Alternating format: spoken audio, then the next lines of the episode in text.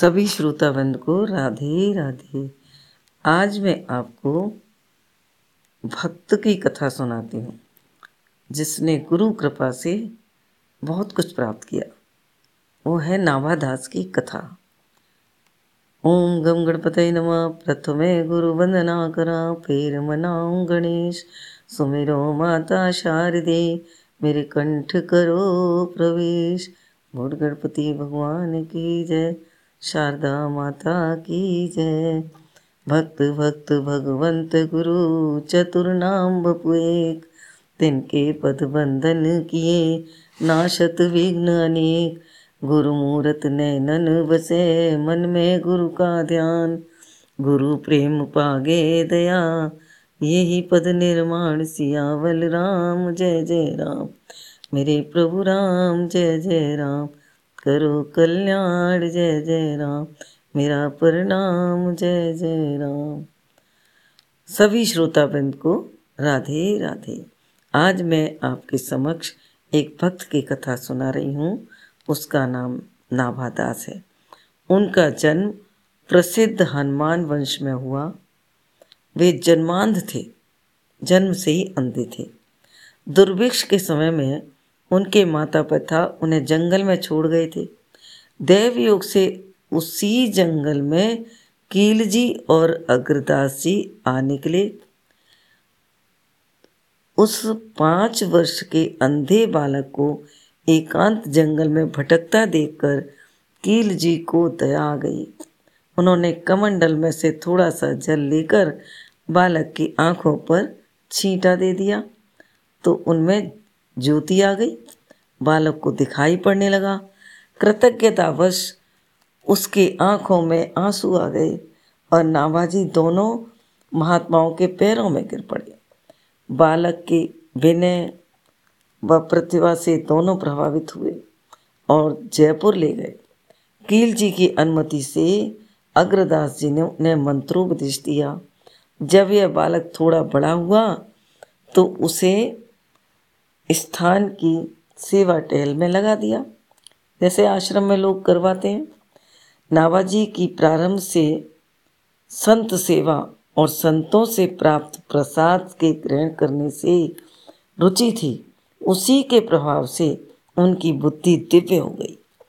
उनका अंत्यकरण प्रभु प्रेम में सराबोर हो गया। एक किवदंती के अनुसार नाबाजी को ब्रह्मा जी का अवतार बताया गया है। एक बार जब ब्रह्मा जी ब्रज के ग्वाल गायों बछड़ों को हरण करके ले गए, तब श्री कृष्ण जी ने योग माया के प्रभाव से गोप गाय बछड़ों की सृष्टि कर दी।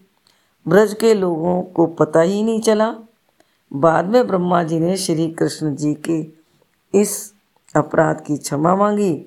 भगवान ने कहा, तुम कलयुग में नेत्रहीन होकर जन्म ग्रहण करोगे। और यह अंधापन पाँच वर्ष तक रहेगा। महात्माओं की कृपा से तुम्हें बिना उनकी विनय से ही तुम्हें दृष्टि प्राप्त होगी। इस किवदंती के अनुसार नाबादास जी अंधे बालक हुए और कीर जी तथा अग्रदास जी की कृपा से दृष्टि प्राप्त हो गई। एक बार की बात है। श्री नावादास जी के पूज्य गुरुवर भी अग्रदास जी भगवान की सीताराम जी की मानसिक उपासना में लीन थे। और उनके शिष्य नावादेश जी धीरे धीरे पंखा जल रहे थे। उसी समय अग्रदास जी एक शिष्य जहाज़ यात्रा कर रहा था। उसका जहाज़ भंवर में फंस गया और रुक गया। शिष्य ने गुरु जी का स्मरण किया। उसका फल यह हुआ कि गुरु जी का ध्यान शिष्य पर गया और मानसी आराधना का ध्यान टूट गया। विलक्षण बात यह हुई कि ध्यान भंग की बात नाभा जी समझ गए। तब उन्होंने पंखे की वायु उसके झोंके से ही जहाज़ को भंवर से, संकट से पार कर दिया। जहाज़ यथावत चल पड़ा। तब नावादास जी अपने गुरुजी से बोले, गुरुदेव, वह जहाज़ यथावत चल पड़ा है, आप अपनी पूजा करें। अग्रदास जी ने आँखें खोली और बोले, कौन बोला?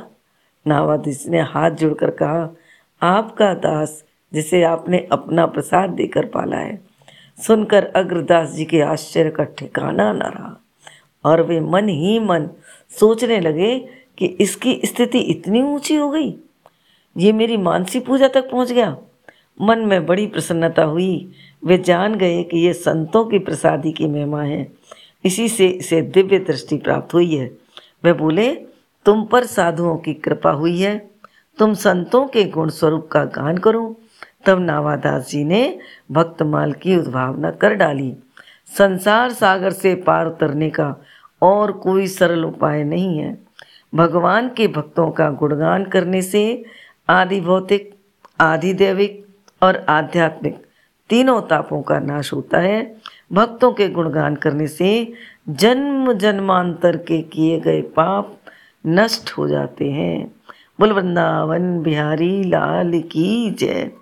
आपको प्रसंग अच्छा लगा हो तो फॉलो अवश्य करें। राधे राधे।